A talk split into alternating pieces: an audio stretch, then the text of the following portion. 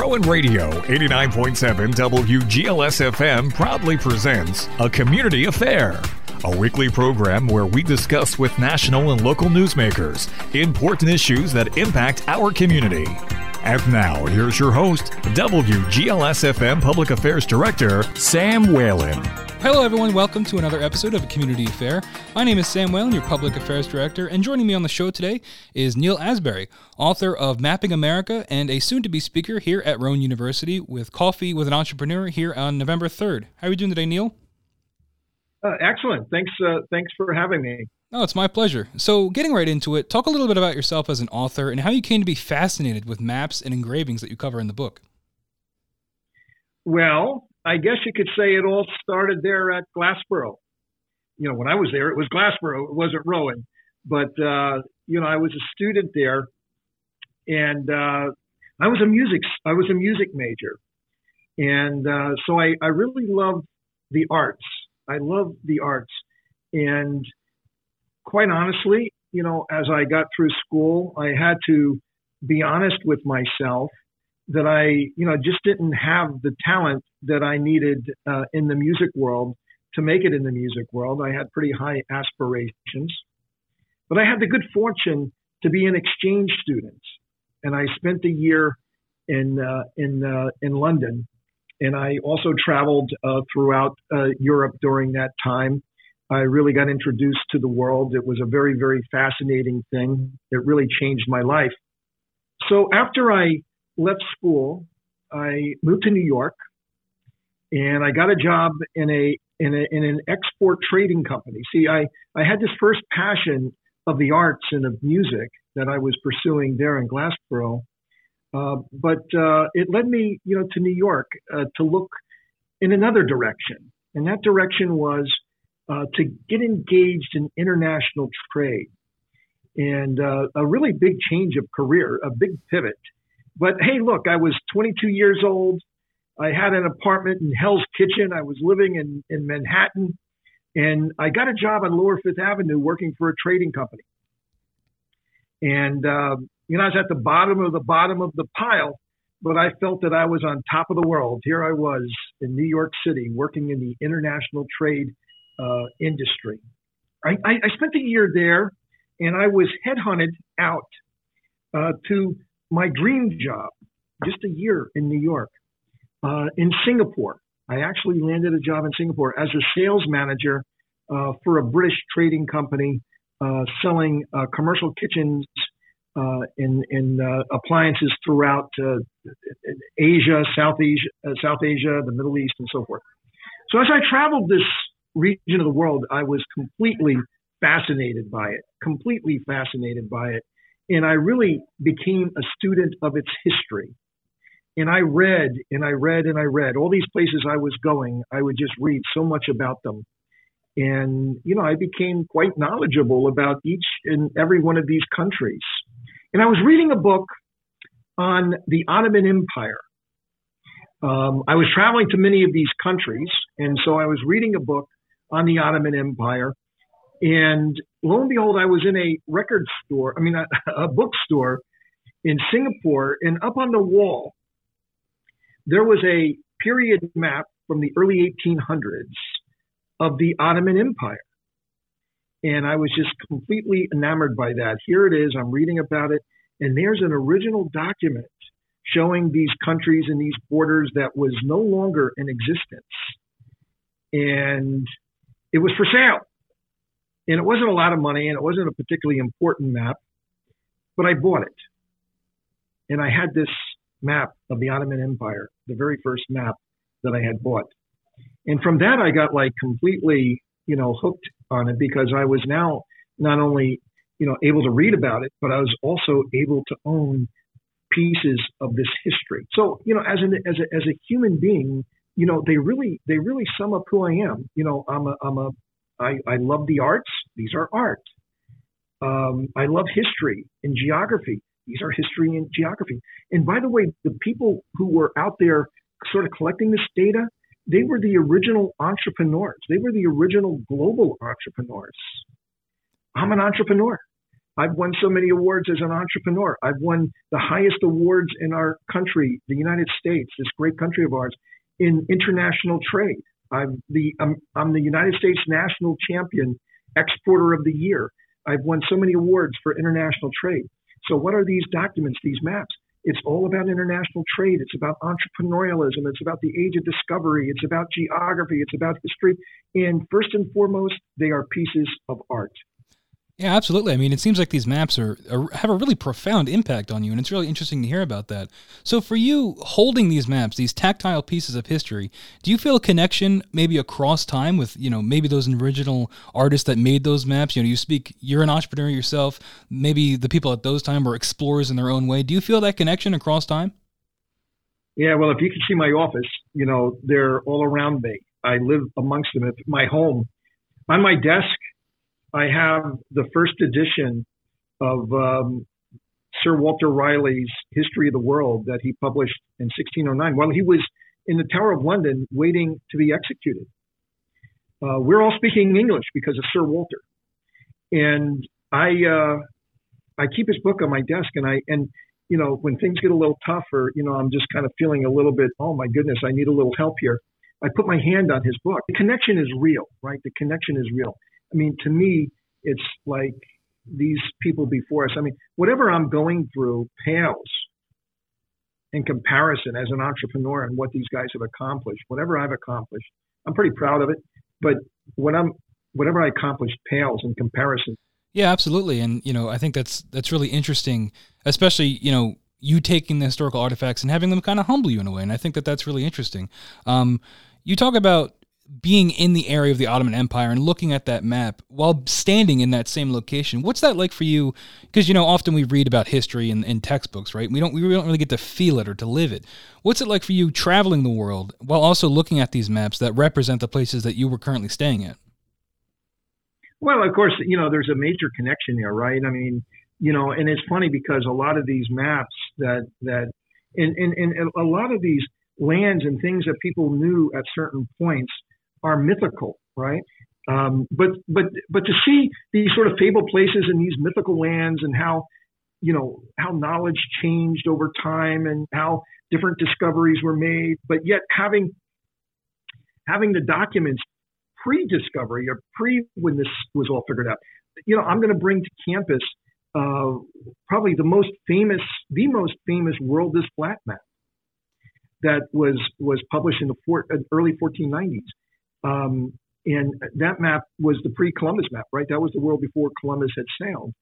And uh, you know, to look at that and seeing what the, was known at that time, right? And that was that's what humanity knew, and that's what people read. And, and by the way, to have access to these things, you know, they were very expensive and they were hard to come by. And you know, you know, it wasn't like everybody could just go down to their local uh, store and buy a map, right? They didn't go to, you know, Rand McNally. Rand McNally wasn't around yet. And uh, so, you know, the people who had access to this, you know, were limited. There was very few of it made, but then there was very few people who had access to it. But they were they were so important psychologically to the people who owned them. You know, they were really treasured. Uh, and uh, I mean, if you look at paintings of Vermeer or Rembrandt and the, the Dutch masters, you know, many of the paintings they're sitting in the study or library of some some subject, and what's on the wall behind them is a map. I mean, these were real status symbols. You see them, so many maps was painted in uh, Rembrandt as the background of people sitting in front of it in their studies.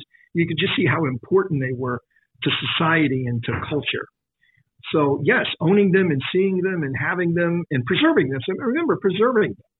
You know, I'm going to bring to campus, but, but the most important book ever written in, in humanity, and it's the book that that launched so much. Um, was the Gutenberg Bible. No, I can't bring the Gutenberg Bible because there's like a handful of them, and you know, it's there. If, if one were to come on the market, it would be probably a hundred million dollars to buy. So you know, there's not a Gutenberg Bible coming to campus, but there is the next best thing, and that is the Nuremberg Chronicle uh, that launched the Renaissance. Was the bridge from the Middle Ages to the uh, to the to the humanists to the to the Renaissance, that very important time in history. And so when you look at this thing, it's a massive book. First time ever that a picture in the printed word, an image in the printed word ever appeared on a piece of paper together. And it talks in it about the history of the world and, and, and, and about all the known places of the world and what people look like and all of that. It's fascinating, absolutely fascinating. Um, but that's but that's uh, coming to campus. So the people who had access to this knowledge and, and who had this in their possession, I mean, it, they were real treasures. And uh, for me to be able to preserve that, right? That's my job. My job is to preserve that and to pass it along to the next generation and the next generation. Think about how many people had owned that and protected it throughout the last 700 years. The last 700 years. And now it's in my possession. And I got to take care of it. And I got to be ready to pass it on to the next because it will last for the next 700 years. Uh, the imagery, the, the, the paper they use, the inks they use, they're still vibrant today, 700 years later. It looks perfect. It looks beautiful. And so my job is to make sure it continues its journey throughout humanity. So people can really experience this and, and, and treasure this, you know, in, in the in the centuries to come. Absolutely. And I think that that's a that's a large task to undertake for yourself is to preserve these books but it's an equally important task that you know somebody has to do it and it's a good thing that you know someone that cares as much as evidently as you do is put in that task uh, so talking about a little bit more about the book uh, it's a very unique take on history, right? Looking at it specifically through the lens of these maps. Um, where do you think that the book will land in the larger scheme of reading about history and whether American history or global history? How do you think that the book offers a unique take on those uh, those histories? Well, let me tell you, the book is doing ph- phenomenally well. The book is doing phenomenally well. Um, we're already, the book was released on July 4th obviously mapping America. It's a very beautiful story about the founding of the United States. It's a very unique story about the founding of the United States. But in all of the, the books of history, and remember, I'm not a history guy, right? I'm, I'm, I'm, this isn't written for academia or it's not written, you know, as a scholarly work, even though some people say it is. But it's written for everybody to read and enjoy in a way that everybody can understand and get to, to know some things that I don't know why. You know, there's not been a book about the history of the United States, the history of the Americas, told through the images and the maps of the period. And there was a real devoid, a void in, in, in you know, literature. There really is. And even, even, you know, we're getting all kinds of book reviews. Um, we're we got a review by the New York Times, and you know they review very very few books, very few books, and everybody agrees that this is this story the way it's being told through the images of these maps and what was known at different times and how this information came to be, and then you know the how it influenced these empires. Looking at these documents, some of them just plainly wrong, and uh, how they were making their decisions it's hard to believe, but there has been no book ever written to tell the story like we've told it, right? Now, you know, I have an incredible co-author. Uh, his name is Jean-Pierre Isbouts. Incredible guy. He's one of the the leading art historians in the world. He's one of the best known uh, biblical archaeologists in the world. Uh, he's a doctor professor at, at, at, a doctoral professor at Fielding University. Uh, he's written so many books. Uh, he's the top selling author of all time of National Geographic. Uh, he's done so many films. The latest Walt Disney film he was hired to write and produce for the for the Disney family. It's on Netflix. Uh, an incredible author, and he saw my material. Actually, he saw me doing a or his literary his literary agent saw me doing a uh, lecture at a university, Nova University, and um, sent the video of the lecture to Jean Pierre, and he got a hold of me and said, "We got to write this book. This has never been done before. In the storytelling and the way that you do it, it's just like nobody's done this, and this book is going to be very successful. We got to do this." And um, so lo and behold, that's the genesis of of mapping America. It is a unique book, and over 200 images and maps that's in the book. Most of those are in my private collection, so it's really a, a labor of love. It's not just you know these images, but these images that I've researched, I've searched the world for, I've spent you know 25 years putting together, and uh, and to see them in a book, you know, I guess you know, the other day my publisher got a hold of me and said, "Hey, we just got an order for your book. We're getting orders every day. We're we're doing very well. You know, we got a lot of people buying the book, but uh, Mount Vernon just bought the book to be sold in their in their in their gift shop, and um, you know we're we're seeing that we're seeing that all over the country. These museums and people are buying. But for me personally, because I talk about George Washington, I talk about General Washington, not President Washington. I talk about General Washington. His I I have most of the battle plans. I own the originals from the Revolutionary War, the crossing of the Delaware. I'm going to bring that to Rowan. I'm going to bring that to Rowan. The actual battle plan of crossing the Delaware of General Washington. So to me, it's not just you know the founder of our country, the very first president, you know, this incredible human being. But you know, I've I've studied and I collected these documents that were that was his in his lifetime and his that he was responsible for. And now for my book to be on sale inside Mount Vernon, you know, in in his home. I mean, my goodness, I got to pinch myself because I, you know, who would have thought, you know, a music major from Rowan University, writing a piece of history uh, as a hobby, and then having it, you know, critically acclaimed around the country, selling out, and having the book, you know, for sale in these very, very famous holy sites of uh, of our nation. Yeah, that must be really incredible. Like just like you said, it all kind of coming full circle uh, for you. That must be really special to see how far what yeah. you've worked on has come. Uh, so we're going to take a quick break and we'll be right back with more of a community affair.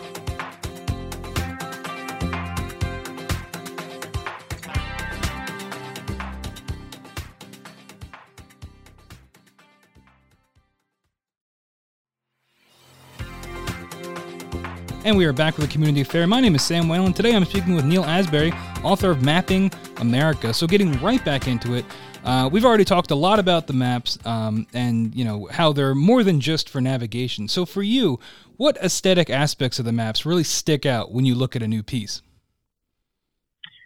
Well, you know, the cartouches of the map uh, are the imagery on the map, right? So the map remember, when you talk about a map and you see these kind of bland maps of today, this is not what these are. Yes, there's geography and you're looking at geography, but there's a lot of imagery on these maps. Like when these these great ships would sail the world and they would go out and looking for trade opportunities and you know they would have people with them recording what was going on and uh, writing about it and making sketches of what they seen of these different lands that they had visited. And the imagery coming back from these voyages would be engraved into the maps, these beautiful images of how people looked, what they dressed like, you know, what did the landscape look like, what kind of anim- animals, what kind of vegetation, what did they eat. A lot of this imagery that, you know, there was no photography, obviously. So the very, very first images coming out of the New World, and we're talking about America now, but this could be said for Southeast Asia, it could be said for East Asia, it could be said for Australasia, it could be said for Africa, um, it could be said for South America, wherever. The very, very first images coming out of these places that were published and produced and distributed, although limited distribution, but at least they were distributed, that people could own, that people could see, are the images or this cartouche work on these maps. So to me, you know, it is the very first glimpse of exploration and understanding our surroundings and what was out there and how was it perceived.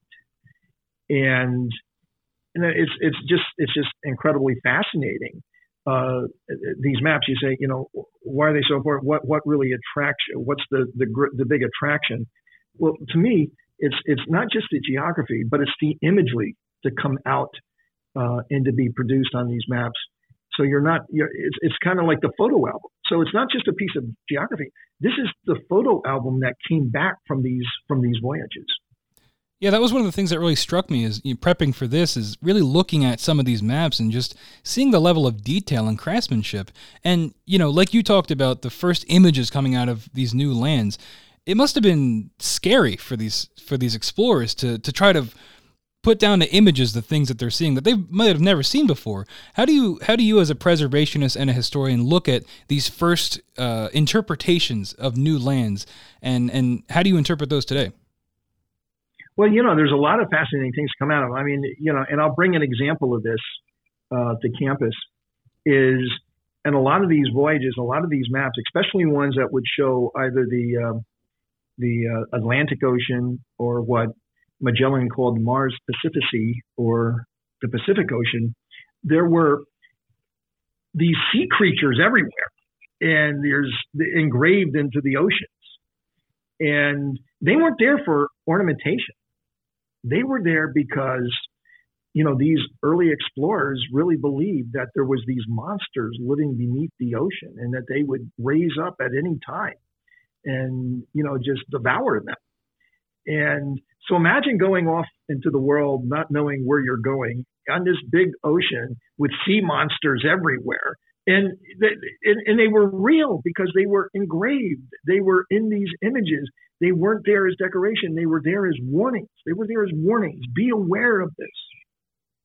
You see the uh, early imagery coming out of uh, the coast of brazil and just about every map coming out of the uh, 17th century um, are, are images of cannibalism and the warnings of people happening to go into South America and landing in in in, in uh, eastern Brazil is that you know be aware there's cannibals everywhere and and all, and all that imagery is very vivid on these documents. Uh, so there were warnings everywhere of the dangers of the dangers of traveling to these lands and what could happen to you. And um, you know, so it's it's fascinating to see what the mindset was of these people. You know, what they were dealing with and what they imagined. What they imagined uh, is really quite astounding, and what you know they they went through to go to these places. Yeah, it's interesting how the mind, you know, we see something that you've never seen before, how your mind tries to process that and then not only try to process it, but also try to recreate it to explain it to somebody else. It must be extremely difficult. Yeah, yeah. And, you know, what happened is that these th- this information was collected. It would be brought back to Europe. Uh, the golden age of cartography is the 1600s, uh, and that was largely centered around Amsterdam you had the the various uh, families there, the Blaeu family, um, the Hondius, Janssonius uh, uh, clan, um, and, and, and, and, others, Visscher and so forth. These great houses of cartography that would be down there along the docks and the ships, collecting this information as it came back. Uh, these notes, these uh, this this these sketches and so forth and would be brought back to their studios of engravers and they would immediately engrave it, try to learn that was any new uh, geographic uh, um, discovery made, and then quickly get it produced onto their material so that they were the first out with with these new discoveries. You know, there was a real competitiveness going on. You know, to be able to collect this data, to engrave it, and then to get it out into the into the limited marketplace. It must be difficult, you know, at that time sorting through all those different accounts too, because surely everybody that would encounter something for the first time would have a different interpretation of it. So, sort of taking all those interpretations and, and melding them into something. Yes, that's... and that's what they would do, and they would take all these divergent ideas and try to make sense of it. And there was a lot of plagiarism too, Sam. I mean, they would, they would, you know, if if if they're called foundation maps, if one of these great cartographers came up with something and it was really, really sort of cutting edge, then all the other cartographers would just sort of copy that, and that became now the new, um, the new, the new standard for that part of the world, right? That, I mean, that's how it, that's how it happened. I mean, that's how America was named. There was a cartographer in Germany that took the Vespucci papers from his voyage back in 1499 that he did along the coast of Brazil. And um, he, he took the Vespucci papers, which were these notes and these sketches. Uh, he updated one of the Ptolemaic maps uh, from the world is flat period. This is 1507. And he engraved this new continent based on these papers and these sketches from Vespucci. And in honor of, of Vespucci, he engraved over the South American continent this little thin slice of land that he determined was there. And he, in, the, over South America, he engraved America. He engraved the word America in honor of Amerigo Vespucci, right? Because he was referencing his sketches in his papers. And because of plagiarism and because of that was the latest foundation map of the New World, everybody copied it. And so everybody also copied the name America. There was no group of people getting together and saying, okay, let's name America. Let's take a vote. Let's let's decide what we're going to name this.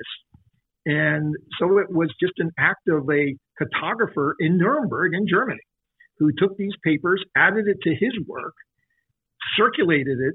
Everybody said, wow, that's the new foundation map of this new land. And they copied it and they copied his notations. And by copying his notation over and over again, the name stuck. And that's why we're called Americans. Wow. Just by just by luck, just by chance. Right? Yeah, yeah, I never knew that. I, I knew the Amerigo connection, but I never knew the the plagiarism aspect. So that's really fascinating, uh, and that's a that's a great that's exactly way. Exactly it. I mean, it was plagiarism. It was pure and simple. It was plagiarism. It was a German scholar, cartographer used it, and everybody copied it, and that's it stuck, and that's it. And then another German cartographer, I'll bring it to the campus. Wait a second, I'm saying so many things I'm going to bring the campus. But another really cool document is the uh, Munster map, the German map of 1550. And Munster then took uh, the name America and he engraved it on the Northern American the North American continent, because up until then it was only the South American continent was named America.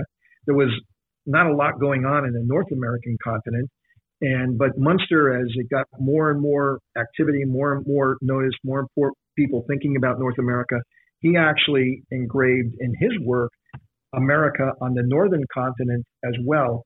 And then because of plagiarism, that stuck. Hmm. Well, that's uh, another fun fact that I'm sure there's plenty, a plethora of information contained uh, in the book Mapping America. That's all the time we have for today, unfortunately. Uh, Neil, thank you so much for your time. Thank you, Sam. And thank you to all of you for listening. This has been a community affair. I will see you next time.